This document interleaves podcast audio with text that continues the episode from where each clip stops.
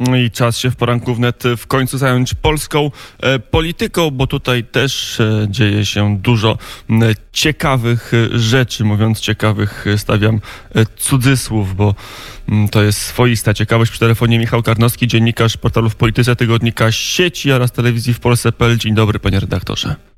Dzień dobry, witam. No to ocenimy ten w zasadzie ostatni weekend, y, czy przedostatni weekend y, kampanii przed pierwszą turą. Co się wydarzyło, na co powinniśmy szczególną uwagę zwracać? No, ja bym się jednak upierał, że to są rzeczy ciekawe i ważne. I być może wszystkie rzeczy, o których Państwo mówicie poza polityką, też wypływają trochę z polityki, a pewnie trochę na nią wpływają. To, to tworzy ramy naszego życia. E, myślę, że e, to był bardzo ważny tydzień, dlatego że wytworzyła się już chyba taka jedna z ważniejszych osi politycznych e, tej kampanii. To znaczy, zobaczyliśmy coś, co i usłyszeliśmy o czymś, co jest chyba rzeczywiście w centrum tego naszego wyboru. Jest to trochę wybór cywilizacyjny, kulturowy, a zatem wybieramy, czy jesteśmy przy tradycji, którą można nazwać chrześcijańską, pewnym nurcie filozoficznym, nurcie myślenia o prawie, o państwie, e, który, który znamy od wieków, który oczywiście ewoluuje, zmienia się, ale który no, jest jakąś normalnością, tak to można powiedzieć. Czy też jesteśmy po stronie mm, jakiejś rewolucji, próby reedukacji e, ideologii LGBT? Czy, czy jesteśmy przy karcie rodziny, którą podpisał prezydent Andrzej Duda, czy przy karcie LGBT? No, narysowanie jasno pewnego wyboru jest zawsze też sztuką polityczną, ale też jest pewną uczciwością albo, albo, albo zamazywanie nieuczciwością. E, niektórzy pytają, dlaczego ten temat pojawił się właśnie teraz, e, jakby w ogóle uciekając od faktu, no, że właśnie teraz Rafał Trzaskowski wszedł do politycznej gry o urząd prezydenta Polski. E, to wywołało ten spór. To znaczy jest oczywiste, że kandydat, który się pojawia na scenie jest po prostu sprawdzany. No, jego zapis dokonań, to co, to, co robił, to, co mówił, to, to, to z kim bywał, no jest, jest elementem sprawdzenia demokratycznego. No, ja bym się bał wyborów, w których tego nie ma, więc ta karta LGBT w Warszawie, która nasącza każdą sferę naszego życia, naprawdę każdą, to znaczy od edukacji przez kulturę, e, po, po gospodarkę, e, e, po kwestie bezpieczeństwa, nasącza taką promocją ideologii LGBT, no ta tarcza no, wymaga jednak pewnego skomentowania i wymaga zapytania, czy taki, taki projekt jest szykowany dla całej Polski, dla całego kraju. Myślę, że jest i myślę, że jest to maskowane ale tak słabo chyba wyłazi. I jednocześnie jest tak, że budzi to olbrzymie emocje, zwłaszcza wśród osób, które ten projekt popierają. Nawet są takie próby pewnego wywołania w społeczeństwie odruchu autocenzury. Rzeczywiście e, trzeba przyjąć pewną akcjologię środowisk lewicowych. Jak się jej nie przyjmuje, to, to w zasadzie ma się mieć poczucie winy albo e, samemu się wykluczać z debaty publicznej. E, to no, trudno się z tym nie zgodzić. To, to, to, to myślę, że już w wielu obszarach je, jest y, ta cenzura, o której pan redaktor wspomniał, że już jesteśmy, się cenzurujemy w wielu obszarach, sami pewnie nawet. Pewnie i państwo w Radiu Wnet i, i my w portalu w polityce.pl, tak? Przy czym ja podkreślam, no mi się wydaje, że zawsze taka cywilizacja nasza, nasze wychowanie, ona zakładała szacunek dla wszystkich ludzi. I raczej konserwatyzm zakłada, że się nie zagląda komuś pod kołdrę, że to są prywatne rzeczy. E, że, że, to, że tutaj nikt nikogo nie rozlicza z tego, z kim się zadaje. Nigdy w Polsce na serio takich prób nie było. To zawsze było straszenie, prawda? To zawsze było straszenie e, właśnie księdzem, który przyjdzie, biskupem, który będzie coś tam kontrolował. Nie, nie miało to w rzeczywistości miejsca. E, mają miejsce próby wyrzucania ludzi z pracy za to, że mówią, że wierzą w Biblię, za to, że nie chcą być dumni z takich lub innych, prawda, dni dumy gejowskiej, no to, to w ogóle brzmi absurdalnie, ale, ale, ale to jest coś, co wszyscy jakby być może będziemy musieli niedługo, albo nasze dzieci, nie daj Boże, praktykować. Na Zachodzie to się już dzieje.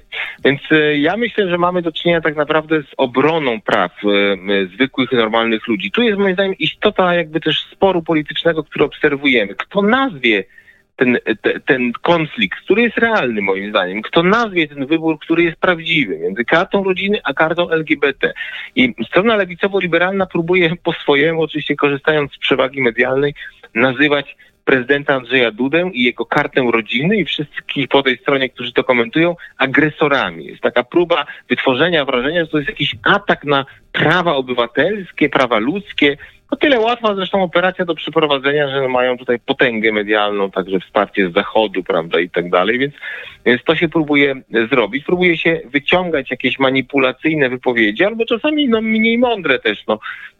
Ten pierwszy element to były chyba też, to była ta próba, prawda, zmanipulowania wypowiedzi posła Żalka. No zaprasza pani redaktor TVN-u, e, posła Zjednoczonej Prawicy do, do siebie, no łączy się z nim i, i w momencie, gdy on zaczyna mówić, że LGBT to nie ludzie, i chciał dodać ale ideologia, ona tu robi cięcie się kierą.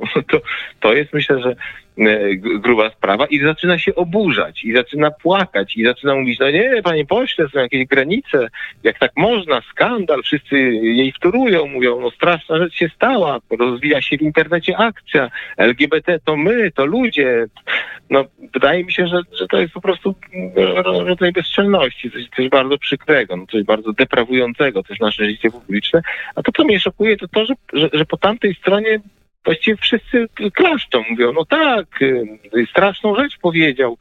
Słyszą wyjaśnienia, no, wiedzą jakby nawet to tam na tej antenie tam się zachowało, że on coś tam krzyczy, wyrzucany z tego studia, e, oczywiście wirtualnie, pan poseł Żalek, prawda, że chodzi mi o ideologię, a e, że to ideologia, a nie ludzie, no ale to na nikim nie robi specjalnego wrażenia. Hmm, Więc Efekt próbuje jest, się zmanipulować e, ten, ten obraz. Jest osiągnięte, jeszcze bym przeszedł do może cynicznego, ale też jest wymiar polityki rozgrywania, na ile ten spór e, który jest konieczny, tego na pewno jest konieczny do odbycia, gra na rzecz prezydenta, na ile gra na rzecz opozycji, czy etat będzie bardziej zmobilizowany, czy jest taka powtórka z wyborów europejskich, że to będzie mobilizować bardziej konserwatywny elektorat, czy jednak w tych warunkach to może grać na rzecz Rafała Trzaskowskiego? Po pierwsze, ja myślę, że to nie jest jedyna rzecz, która będzie tutaj mobilizowała, tak? Bo zawsze ja rozumiem, że pan redaktor trochę pyta o to, gdzie jest większość. To jest takie pytanie, które sobie często zadajemy w polityce. I to na tym temacie zyskuje, mówiąc to się cynicznie, tak. politycznie. No, no to, to, prawda, no ale to jakby, ale, ale z drugiej strony zawsze, zawsze ta polityka jest pewnym, prawda, to, no, no o, czymś, o czymś musimy rozmawiać, o czymś musimy mówić. Więc po pierwsze powiedziałbym tak, no, przez pierwsze kilka tygodni tej kampanii była też rozmowa o, o inwestycjach, o, o, o, o tym planie Dudy wspólnie z premierem Morawieckim. No, po drugie są jeszcze inne tematy, które moim zdaniem grają na rzecz prezydenta Andrzeja Dudy, jak chociażby waluta narodowa kontra waluta euro. To jest bardzo ważny podział. Chociażby no, super państwo, które niektórzy proponują unijne, kontra jednak państwo niepodległe, państwo wolne. E, tych podziałów e, jest dość sporo. Ja sądzę, że zawsze, zawsze się szuka tej większości. Wydaje mi się, że Polaków, którzy nie chcą tej reedukacji, tu odpowiadając już wprost na pytanie, którzy nie chcą tego rodzaju przymusu, jest więcej niż tych, którzy tego chcą. To bez wątpienia, ale też sądzę, że no ten spór jest jakby w, w, centrum naszej debaty. No, też ludzie Trzaskowskiego próbują powiedzieć, to straszne, że teraz to wyciągacie, dlaczego o tym rozmawiamy? W Warszawie, w, w stolicy, w wielkim, bogatym, e, superliberalnym e, często mieście, gdzie im to dawało premię, gdzie im e, karta LGBT przynosiła punkty.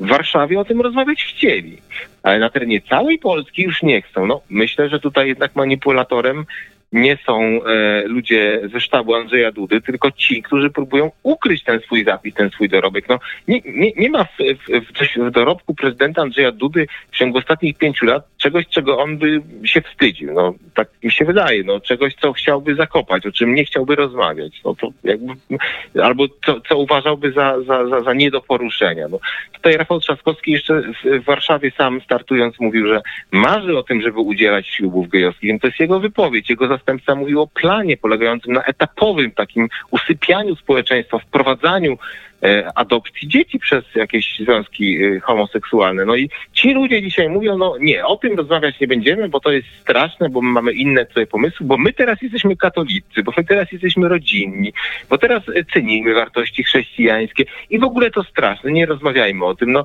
e, myślę, że to zaplecze Trzaskowskiego, które sygnalizuje w tym momencie, że jest takie oburzone i, i zdziwione, bo tutaj w Warszawie, no to duma, działamy razem, a nagle każą im się schować, a były takie sekwencje, to zaplecze ma trochę racji, widząc w tym pewien fałsz i hipokryzję. Mm, To jeszcze na koniec, y, jakby pan redaktor miał możliwość zadania pytania Rafałowi Trzaskowskiemu i, mm, i takiego pytania, na które ty pewnie musiałaby paść odpowiedź w jakimś wywiadzie albo gdzieś, gdzie można jeszcze y, dopytać, to jakie to byłoby pytanie? No ja bym go jednak zapytał paradoksalnie nie o te rzeczy, o które tu wszyscy go pytają, chociaż on nie daje odpowiedzi, ale bym go zapytał o to, e, e, e, jak to jest, że, że, że te rządy w Warszawie są tak nieudolne. No Bo, bo, bo to jest, proszę Państwa, szokujące. To jest najbogatsze miasto w Polsce. To naprawdę widać często w samochodach, w domach, w tym, jak ludzie wydają i na co, no, że, że tu się pieniądze często przelewają co na, na tym tle tak na, nasza wszystkich bieda e, zgrzyta, ale, ale, ale już, już mówiąc poważnie, to jak to jest, że w tym mieście no, na przykład trzeba teraz radykalnie ciąć wydatki do kości? E, Że on prawie bankrutuje, jak ja czytam w- opisach i to zamieszczanych w gazecie wyborczej. E, To jest dla mnie coś niepokojącego, bo tak dla mnie to jest taki trop, że my moglibyśmy wrócić do tej biedy, która była za Tuska, do tego pieniędzy nie ma i nie będzie, bo mało kto o tym mówi, ale w Warszawie Rafał Trzaskowski całkiem niedawno też powiedział, pieniędzy nie ma na nic. Wszystko zamrażamy, wszystko zatrzymujemy, wszystko tniemy. Ja- Jak to jest, że tam, gdzie rządzą ci rzekomo super mm, liberalni ekonomiści, no tak to zawsze działa, tak to funkcjonuje. To jest jakaś pewna zagadka, którą chciałbym rozwikłać. Dlaczego nie próbujecie w związku z tym żadnych reform administracji? Dlaczego nie, jednych się nie zwalnia, drugich nie, nie, nie zatrudnia? Dlaczego się nie zmienia organizacji, struktury? Nie wiem. To jest pytanie, czy te 20 miesięcy Rafała e, Trzaskowskiego w Warszawie nie będzie najtrudniejszym tematem dla kandydata Platformy na prezydenta. Michał Karnowski był gościem poranka wnet. Dziękuję bardzo, panie redaktorze. Miłego dnia życzę wszystkim Państwu. Do widzenia, do usłyszenia. I do usłyszenia z godzina ósma za chwilę wiadomości.